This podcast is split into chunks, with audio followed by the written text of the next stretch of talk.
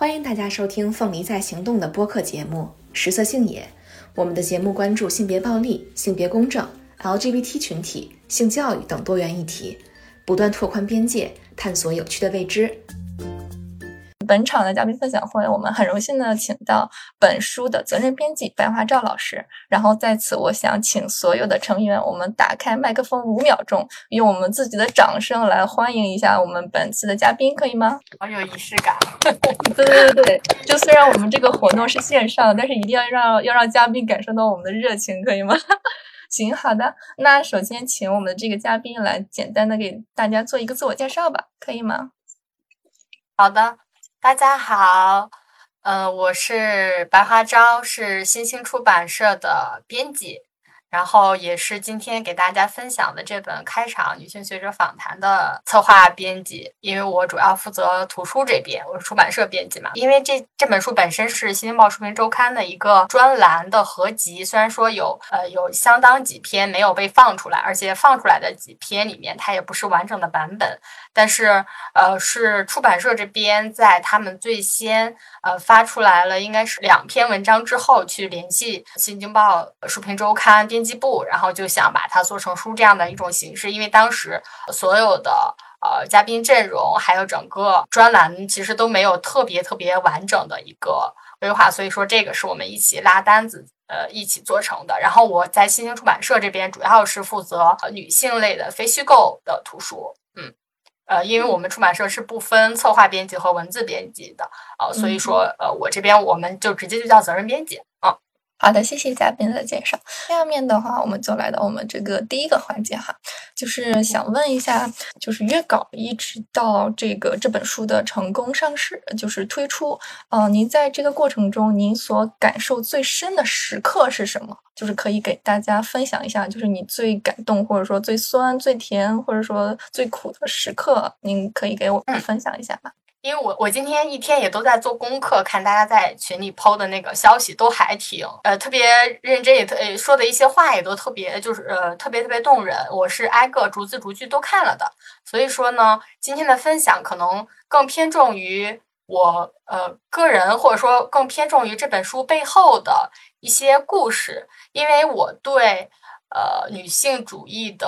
了解或是接触，其实也没有那么深了。呃，也是从去年才开始的，嗯，所以就是先先把这一点澄清一下，就可能就说的更多的是呃开场背后的一些小故事。那么下面就跟大家分享一下我印象比较深的几个呃时刻。第一个呢，就是。呃，我看大家也有在提那个问题，在做这本书的过程中，有没有和《新京报》的小伙伴们形形成一个叫什么的 Girls Club 这种？其实是有的，而且这个对于我来说是印象最深的，因为不知道，嗯，大家有没有河北的同学？其实我是，呃，我老家是河北的，在这期，呃，北京或者说全国这波开始之前，大家所知道石家庄其实已经放开了，而我们家呢，虽然没有在石家庄市，但是。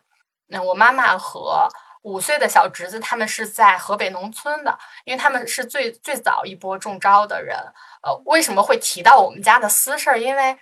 我当时呃得知我妈妈她发烧之后，我呃做的第一件事情是打电话给那个《新京报》。呃，书评周刊的那个记者，也就是那个序写序言的那个记者青青子，因为当时他对于我来说已经是一个非常非常好的朋友了。我们就是通过这本书结成了非常非常好的嗯好朋友，嗯，仅次于闺蜜那种吧。就是我们最开始认识是因为是通过营销编辑认识的，但是。嗯，后来在接触的过程中，我就发现，嗯，因为他和我岁数差不多，就是大家都还挺好说话，又或者就特别喜欢，你知道，女孩子就发消息都特别喜欢，呃，感叹号，然后一个字一个感叹号，你觉得这样好不好？我说好，然后一个感叹号，然后，呃，你最近怎么样？然后，然后，然后感叹号，嗯，这个会给我一种非常非常亲切的感觉，我就觉得女孩之间聊天就。呃，好好呀！我最开始呢是觉得这个可能只是我的呃个人的一个感觉。几天之后，我们就去约见面，我就去了他们那个编辑部。他们主编其实也是一个女孩子，叫马培杰嘛，马老师。我们当时也是当，其实当场就是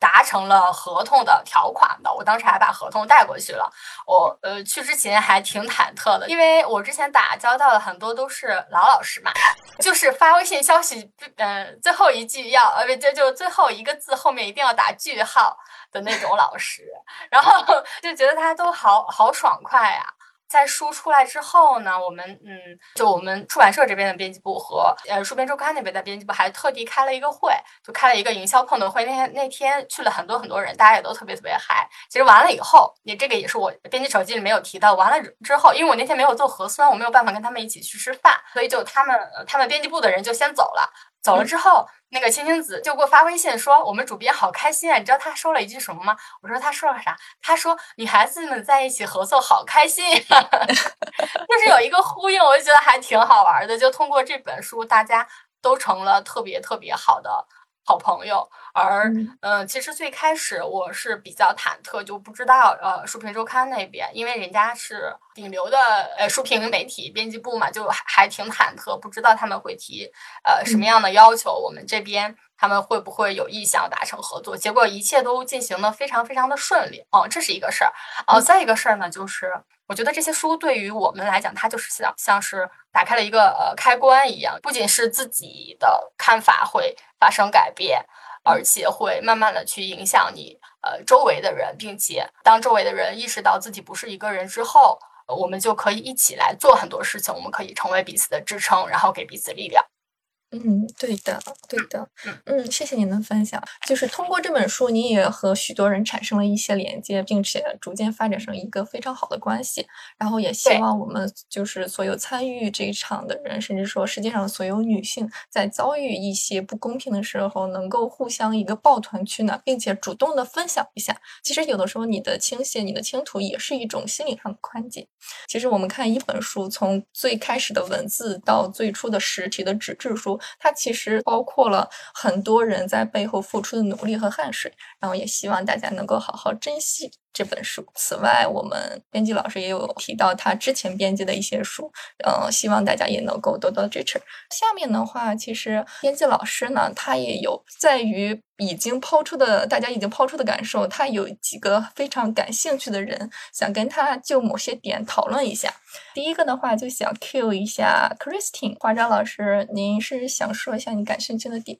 因为 Christine 也是老师嘛，我我有注意到是传媒大学的老师。呃，特别打动我的是，呃，你用了鞋这样一种非常呃私人化又是非常生活化的细节来来分享自己在打开这个女性主义开关前后呃呃的一个变化。它其实是一个特别漫长的过程，因为这个事情发生的时候，我其实已经呃。快快要四十岁了，我想可能你在二十多岁的时候就已经发现了这个，就是就已经会会找到那个规则，呃，遵守的点在哪，或者可以去反抗的点在哪。我自己是觉得说找到的有点晚，但所庆幸的是已经呃可以去打破了一些规则，虽然是有点被动，以以这种比较被动和或者是一种无意识的状态去打破的，但确实这种打破给我带来的是一种，我觉得是一种解放吧。就是在那个故事里面写到的，就是你不用再去操心，操心要去搭配给你带来的这种麻烦。当然，我也不是去反对别人要去搭配，但是其实之前我是为了搭配这个事情是会去有一些啊执着，有一些规则，比如说什么是风格啊，对吧？呃呃，场合呀、季节呀，呃等等一系列的问题。但后来发现一概都不用考虑了，就觉得特别的解放。呃，而且等我再去看我周围的人的时候，那我也会意识到什么样的东西其实啊是可以放下的，嗯，什么东西是不用那么呃有执念的。我觉得是这样子，不仅仅是针对性别，其实我觉得是对每一个人来说，其实可能就是他可能都会有那么一一些时刻，觉得有些东西自己可以去放下。但我觉得对于女性来说，我自己的感受是，作为女性来说，她可能呃枷锁真的是会比男性更多一些。呃，当然，而且我先不展开啊。但是我是觉得好是好在说，我们这样的群体，然后以及这样的更多的女性，她们愿意自己去去去反思、去觉醒、去呃主动的去去反问这个为什么会有这么多的规则。我觉得这是一个很好的，就是身体力行以及思考的一种，就是我们自己的一种体验吧。所以我就觉得，嗯，就是好像好像我们在打破规则的时候，我们是不是因为呃，是不是比男性更多了一些这样的一种主动的意愿或者主动的契机？我不知道，我我我就觉得可能比我更年轻的这些朋友们、小伙伴们，可能你们可能会有更多的发言权。至少 给我的感觉是，我觉得更年轻的女性，她们真的让我看到的是，呃，更勇敢。所以我觉得，就是从一个一直在成长的女性来说，我还是挺乐于看到这样的一个啊现状的。然后我觉得这也是女性主义或者说这种性别的力量带给我们的这种好处吧。我觉得至少，嗯，是要比你呃处在一个无知的状态，然后永远是一个接受的状态，要要来的好很多。我我觉得是这样子。嗯，好的，谢谢 Christy。其实我们 Chris 就是也有一些一个问题哈。其实他这个问题是在他经济，就是女字的他经济的背景下，在策划图书选题的时候，性别因素是如何被考量的呢？能否以就是本书开场问题说说这个选题是如何打败其他选题被确定下来的，以及书中学者选择的具体具体标准是什么？哦，其实，嗯，性别因素的考量，首先觉得有四点。第一点是，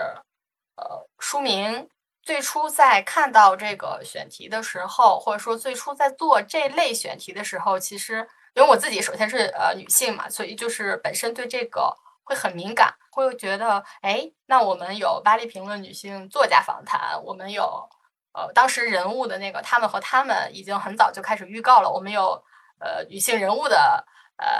侧写，他那个是侧写，不是对谈。那我们有呃，比如说向彪呃向彪和吴奇的那个把自己作为方法，有男性学者的访谈。那为什么没有女性学者的访谈？而非常重要的一点在于，呃，现在其实女性的呃受教育程度呃其实是越来越高的。呃，但是但是在高校或者是在高等教育机构，它其实是很少。又或者讲，男老师他其实呃占绝大部分，而女老师她其实比例是非常非常低的。而再反过来讲，如果就我们呃我自己所从事的行业，因为我我在出版社，女性的比例是相当相当高的。但是呃在出版社的状况和在高校的状况是其实是一样的，就是嗯中层以及高层。呃，像呃呃总编辑、副总编辑，甚至到副社长、社长，其实男性都是占百占能占到百分之九十五，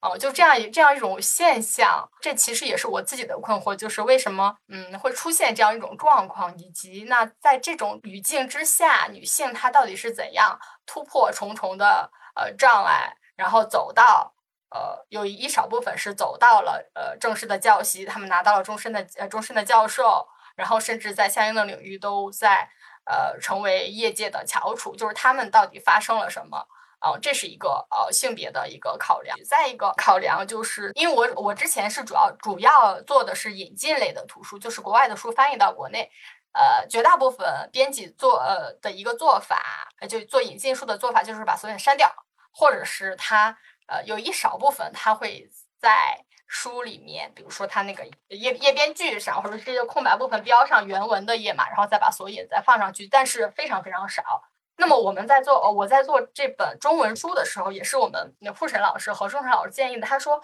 呃，因为女性学者访谈呃本来就没有，然后呢。我们有这样一本书，那么你他他当时老师是建议我们可以做一个人名索引，就是对这些女性学者影响比较大的呃人物。然后我试着列了一下，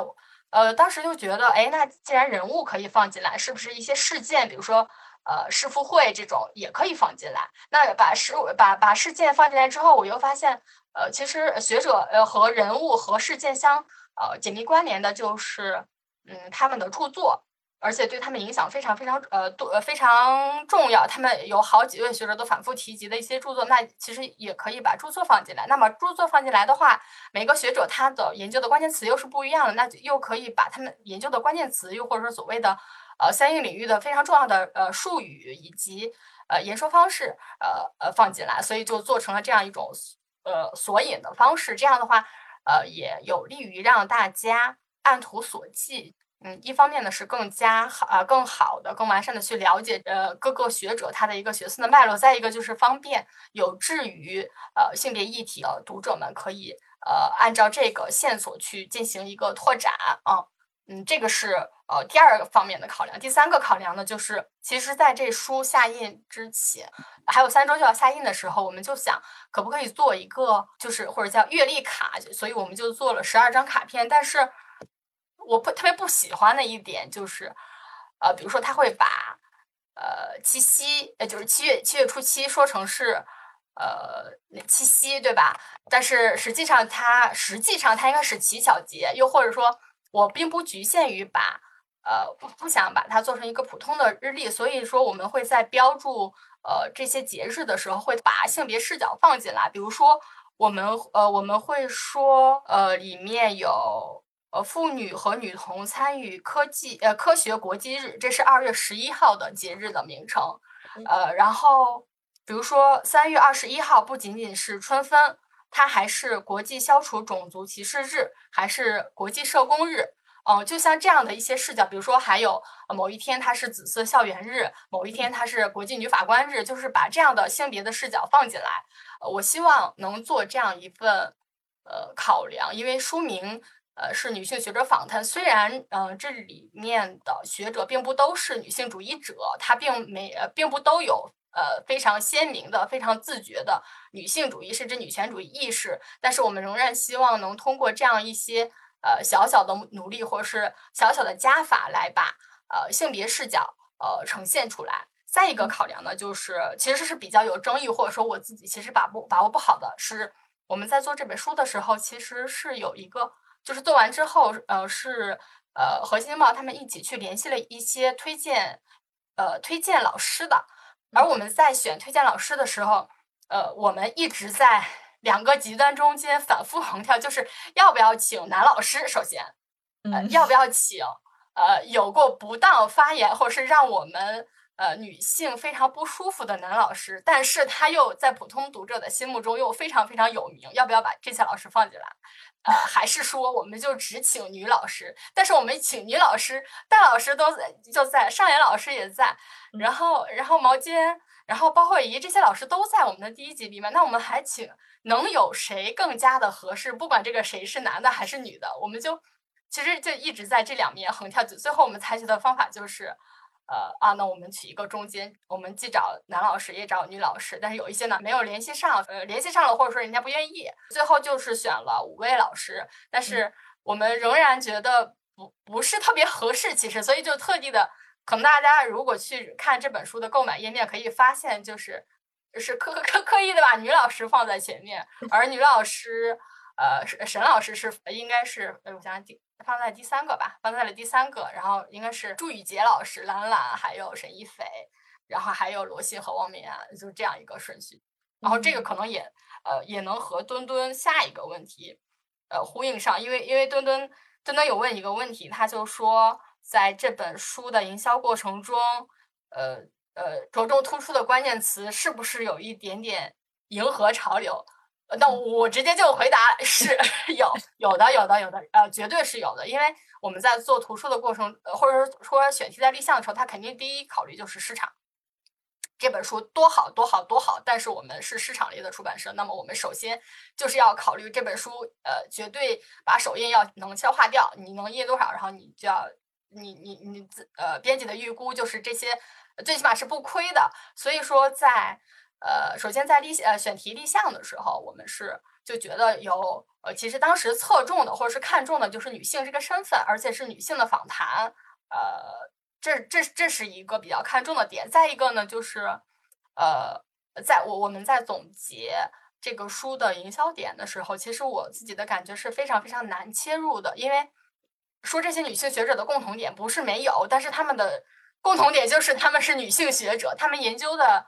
他们的领域不太一样，他们研究的侧重点也不太呃，并不相同，而且他们对于性别身份、对于女性学者这样一个标签，他们的看法也不尽一致。所以在呃编辑的过程中，或者说在提炼卖点的时候，就是就是会很困难，因为提炼的时候你不能仅仅的从学术的方向去谈，还要照顾普通的读者。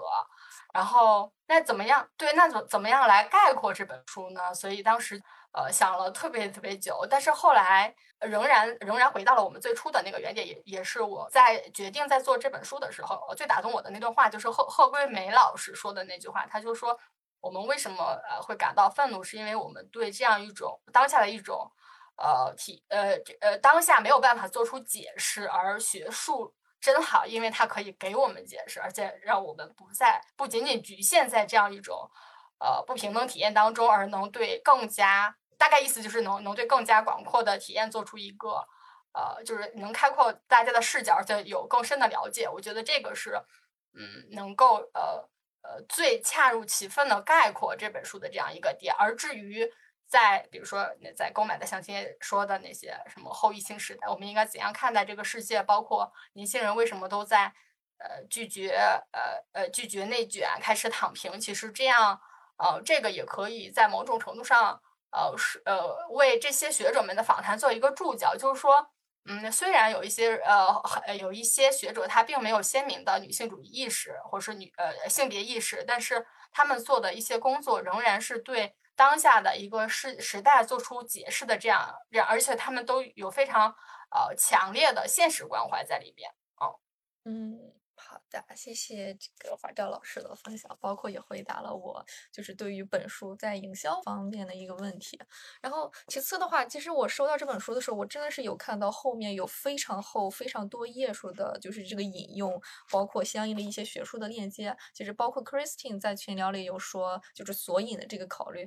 其实，在国外来说，就是如果你去就是海外读书，或者说看他们的研究的话，其实 reference 就是引用是非常之重要的。因为你一个想法不可能凭空产生，所以一定要就是出于一种尊重也好，或者说对于学术的要求也好，引用的部分在每一个课程的学习中都非常的重要。然后也谢谢这个华照老师单独为此书的一些考量。其次的话，第二个那个华照老师感兴趣的人的话，就是我们这个华在老师。华照老师想问您的点是在女性主义公益项目中产生了一些思考和问题，可以就是简短的分享一下给大家。呃，它是它是这样的。首先，呃，我在做这件事儿的时候呢，我们那个基于的流量基础是我们当时做的一一些自媒体，然后自媒体的主要的内容呢是基于我们对很多女性的故事的呃采访，然后加工呃制作的一些内容，呃，所以它流出来的 范围呢就会。比较广泛，也就是说，我们接触到的呃女性群体可能由嗯一线城市到四五线城市之间都有，但是在这个过程当中，我们就会发现他们面临的问题还有它的环境，可能都差异非常非常的大。也就是呃之前可能我在群里边去跟大家呃呃一些少量的交流，可能会提到的，就是中国。中国它给我的一种差异感，嗯，例如说我们在，呃，遇到一些北上广这些城市，然后一些女性用户他们过来，呃，向我们求助，例如他在职场当中受到了歧视，然后或者是啊，他觉得受到了一些性骚扰，或者是哪怕是一些家庭的问题，呃，我我发现说在整个的大环境当中，或者是，呃。公司的整个制度当中都有比较完善的一些东西，然后哪怕说我们在整个环境当中去提这件事儿，最起码有一个公开的价值观，就是没有人能在一线城市当中说我歧视女性是一个可以公开被说出来的一件事儿。嗯，但是我们在三四线以下的城市，我们就会发现说这件事儿，呃，它可能完全不太一样。呃，当然，当然还要再划分到地域的问题，就是，当然这件事我没有足够的信息去做这个统计啊，就是可能在一些地方，它可能就意识会稍相对好一些，例如说东北，就是东北的女性的意识其实反而很强，然后但是在很多三四线城市，甚至是在乡村地区，然后他们向我们去提出问题的时候，就会发现说整个的大环境当中，呃，当当当一个女性去正常的提出她的诉求，然后去呃去去去去去想解决的困境当中的时候，就会发现整个大环境都会呃对他施以那种呃就是哦你你你你不是在好好过日子啊，你在捉什么妖之类的这种状态，然后呃这个时候我就会发现，然后包括他们自身对于所谓的女性主义很懵懂，呃，就是只有他受到了非常严重的伤害，然后他其实当他呃提出这个问题的时候，他可能本质上他也不是一个说我遇到了一个女性主义的问题，他可能就是我就是受到了迫害，受到了压迫，我受受到了伤害，我想解找到一个解决办法，而不是很系统的。所以，嗯，在这个过程当中，我其实就呃有感受到很多，然后当然也有包括说很多女性她们在跟我们交流的过程当中，然后其实尤其作为一个男性，其实我我在这过程当中也有一些独特的感受，就是虽然我可以理解，就是但是其实也会有一些难受，就是有一些女性她们在接刚接触到这个整个女性女性主义或者女权呃一些相关思维之后，她们会产生一种怎么说厌男的情绪，对，就是她们觉得哦。男性就是不那么的可靠，然后你们就就是当当然我们要承认男性女性之间是有差异的，然后男性就是有一种就是呃可能呃偏偏男性的思维在，然后他们甚至对于这种就是你以男性思维说出来的话都会令人产生那种厌恶的感觉。嗯，在这种交流过程当中，其实呃我作为一个男性，其实我也很难受，就是我觉得说我。就是在努力的帮助你们，然后我也我也愿意去做一些事情，但是其实受到了这样的反馈，就是无论从哪个角度，从情感上来说，对我来说，呃，都是一些嗯很刺痛的事情，所以我也在这个过程当中去寻求说，我们在这个嗯就是男性和女性当中，在这件事儿上，我们究竟怎么去沟通，怎么去呃？互相的达成一种理解，把女性的伤痛更多的去让男性去感受到，然后也能够让女性在这件事儿上能够愿意去接纳男性，然后并且说用用一种相对更和平的心态，我们去讨论，而不是像现在大环境这样，就是说一种非常激烈、非常对抗的一种状态。当然这件事儿，呃，可能也是我产生了这种。疑问，但是一直也在探寻的一个问题的方向吧。好的，谢谢华仔老师的分享。那想问一下，这个华照老师，您对于他的分享，您还有感兴趣的点吗？嗯，没有，我觉得还，因为这个也是很多人的困惑，我也，我也，我也会经常和身边的男性，呃，包括同事啊、朋友们讨论，就是其实这个就是。就是存在的，这这个问题就是存在的，而且，呃，而且需要挺长时间，呃，而且至今其实也并没有一个很好的行之有效的并且折中的方案出来，所以就是就是会这样，就是就是因为，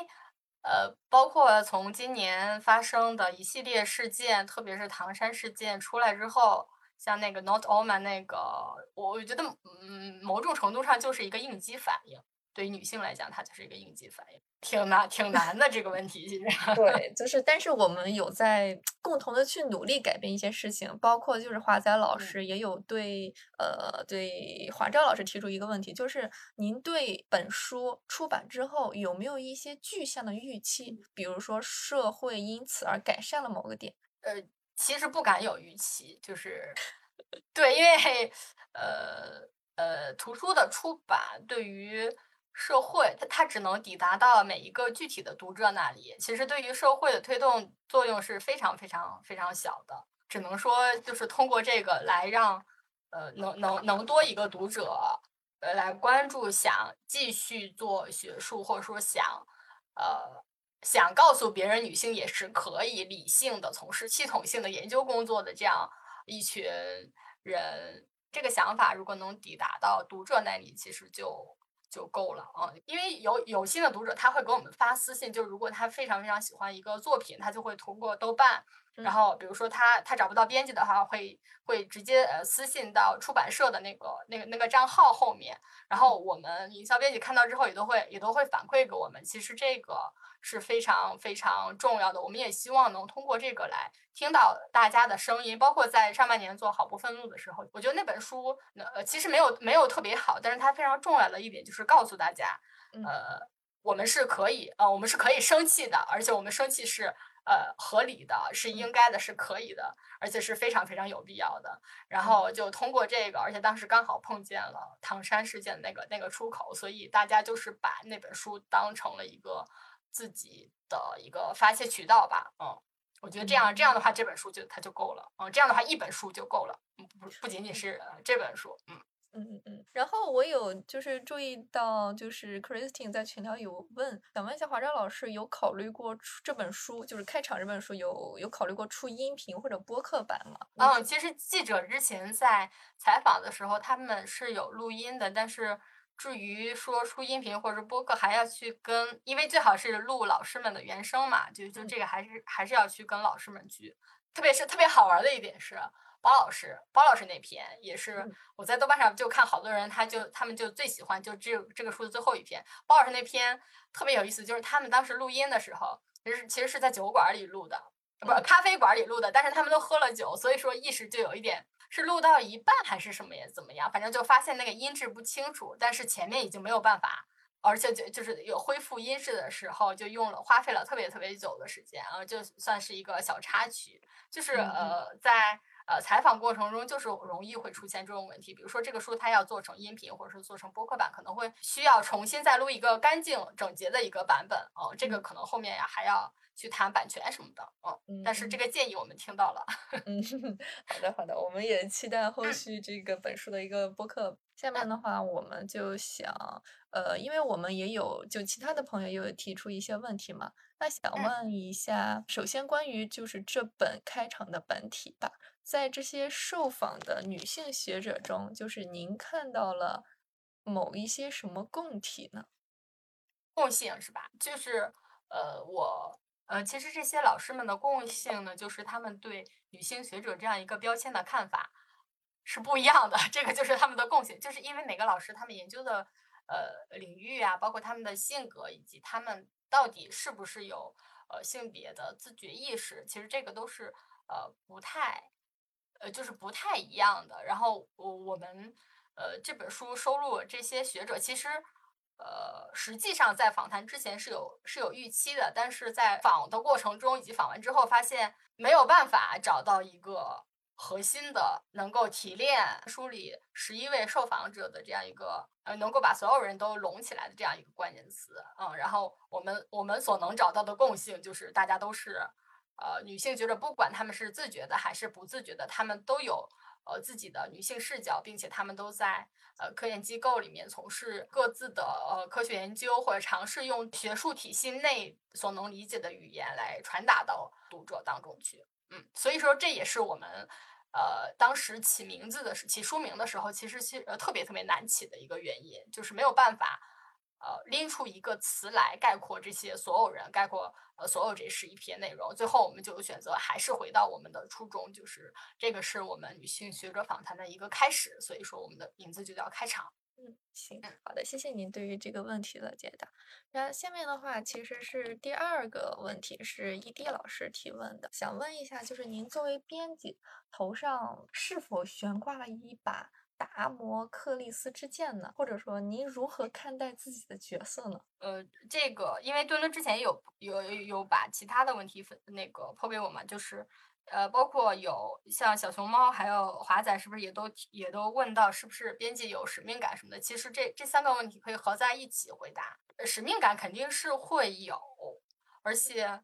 首先是传达女性的音量，进而如果说这本书做得好，或者是能够更好，呃呃，非常意外的，呃，引起了普通读者的关注，那么他们的声音就能够被更大的，呃呃，更大化，呃，然后呢，就是让大家能够更呃集中的来关注女性话题。虽然大家会说，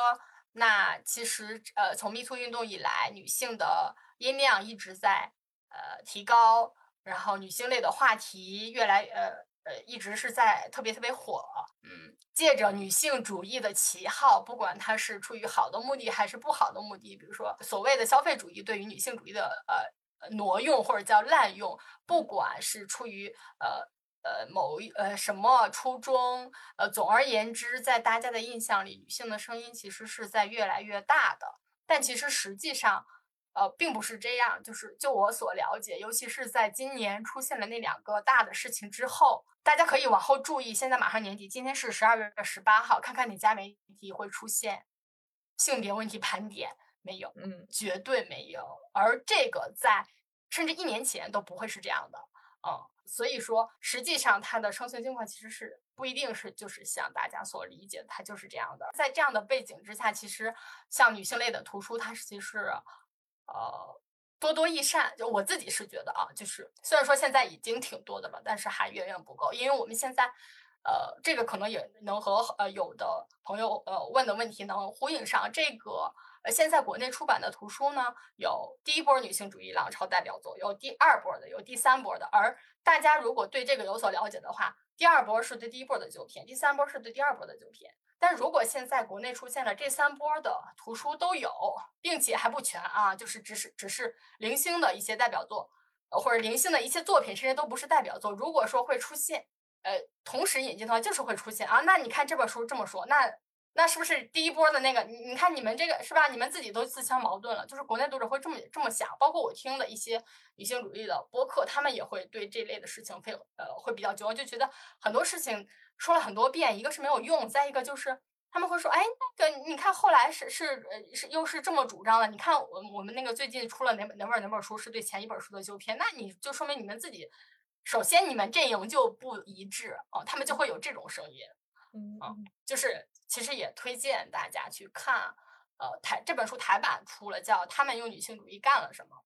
嗯，英呃英文标题应该就是“我们曾经是女性主义者 ”，We were feminists once。行，好好的，谢谢您对于这个问题的回答。然后我有看到群聊里，就是呆和有提到，在与学者交流采写中，他会感觉《新京报》某些提问更偏重发问，而不是和学者的交流，所以，嗯，有时会有一些内容上的跳跃，而没有就是比如说没有就某个问题而进行深入的探讨，而只是就是对某个话题的浅尝辄止。就是想就是呆和想问一下编辑，对这种采访或者交流方式有什么看法呢？嗯，其实这个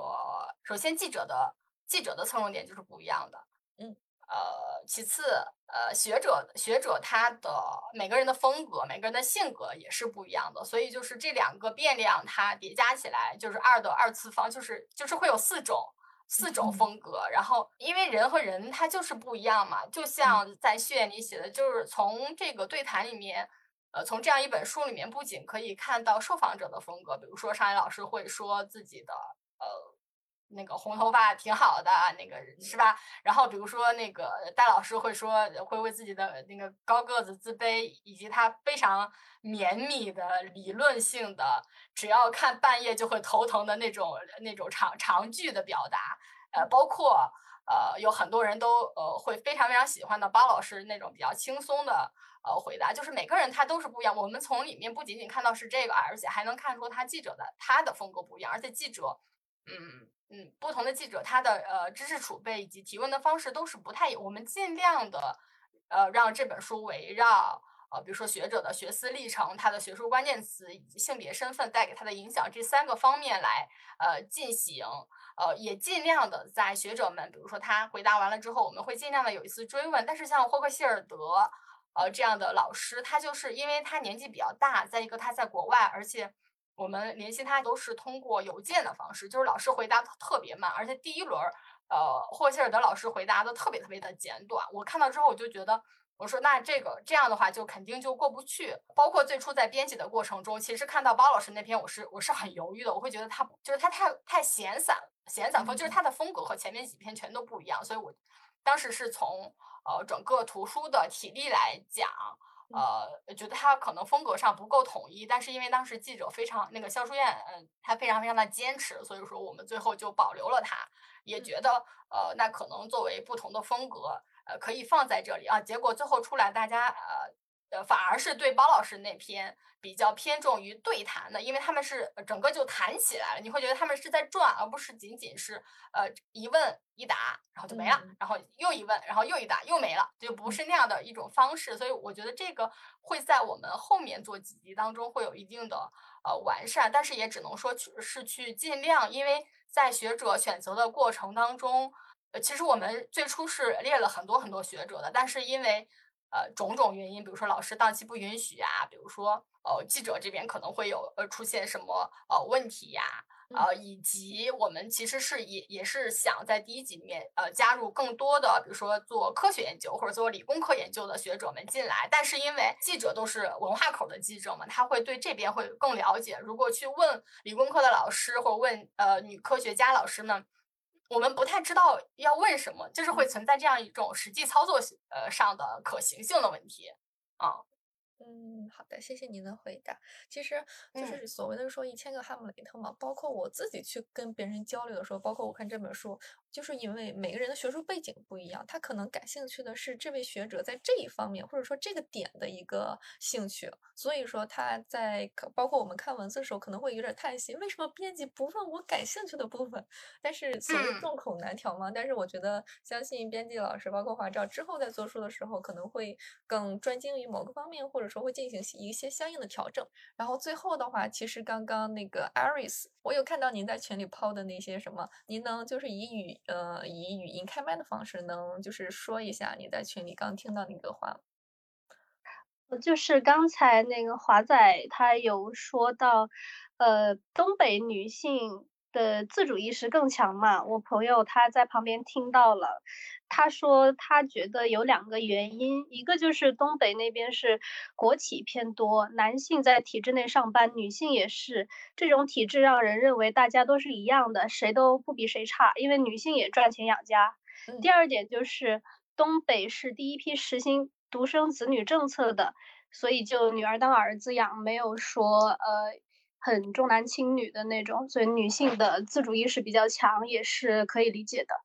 嗯，好的，谢谢 Iris 的分享。其实 Iris 也是我们华照老师非常感兴趣的一位，所以说想问一下，就是华照老师方便说一下你感兴趣的点吗？或者说你想交流在哪个方面呢？哦，我就是特别想，因为我看那个 Iris 是那个单口喜剧，呃，做呃之前做这方面的田野调查嘛，呃，就是而且我也有注意到。呃，包括现在其实，呃，单独前段时间他就做了一个主要是效果的单口喜剧演员的一个访谈，但是，呃，像银银乐他们就没有收入进来。但实际上，我不知道，就实际上在单口喜剧呃这个呃行业或者在这个圈子里面，是女性的演员会相对少一些吗？就比如说像小鹿这样的出来的人会呃相对少少，还是怎样一个状况？就是特别想知道这个。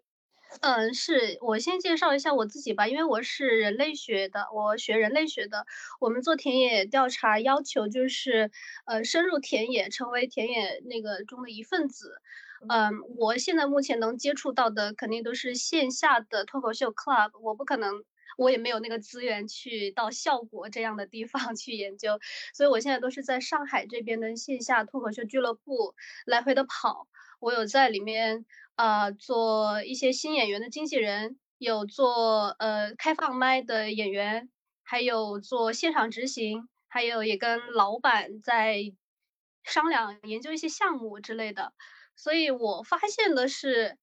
就目前来说，上海这边线下脱口秀的女演员确实是很少的。有一个线下脱口秀演员的群，上海这边的商演的演员的群有六十多个人。只有十一二个女演员，所以女演员算是比例很小的。能经常上到商演的女演员真的是很少。这样的话，就各种俱乐部都会在抢女演员，因为现在要可能是老板要要求性别平衡嘛，每一场的演出基本上都得排一到两个女演员，女演员就特别的抢手，尤其是能做主持人的女演员就更抢手。对我我还想追问一个问题，就是因为我我呃听过几次，包括开放麦，包括线下的那个戏剧，就是有时候他们会开那个荤段子，呃，这个是只是男性演员会有吗？还是说其实男性演员和女性演员他其实都有？就我指的是让异性不舒服的那种段子。呃，在线下来说，其实都有的，因为线下比线上它更放松一些，还有就是更更多的自主权吧。演出的话，时不时的会有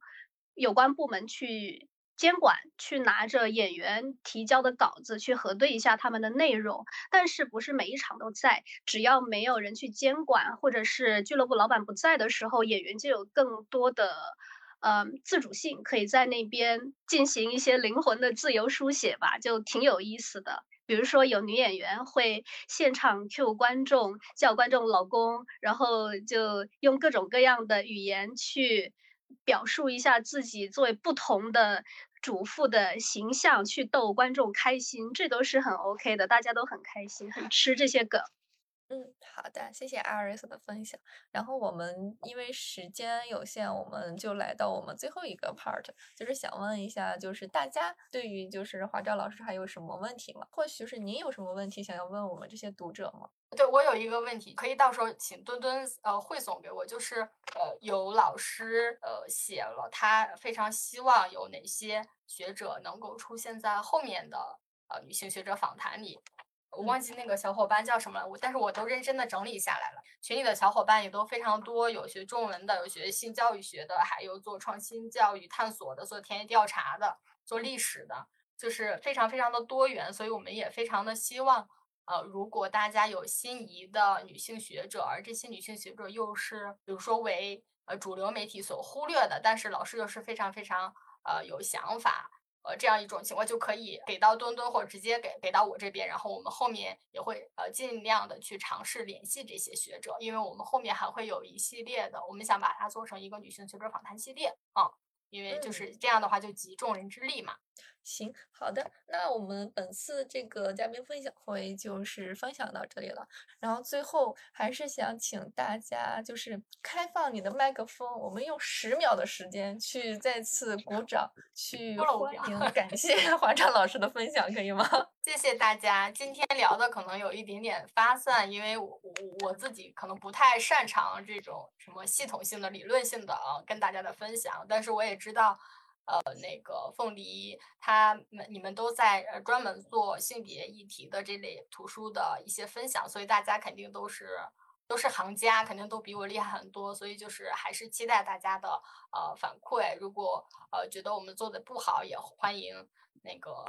呃也可以直接反馈给我，也可以反馈给那个墩墩。然后就是今天谢谢大家啦。嗯，好的，谢谢，加油！来，让我们一起开始十秒钟的谢谢和鼓掌，可以吗？大家，谢谢大家。对，仪式感一定要有。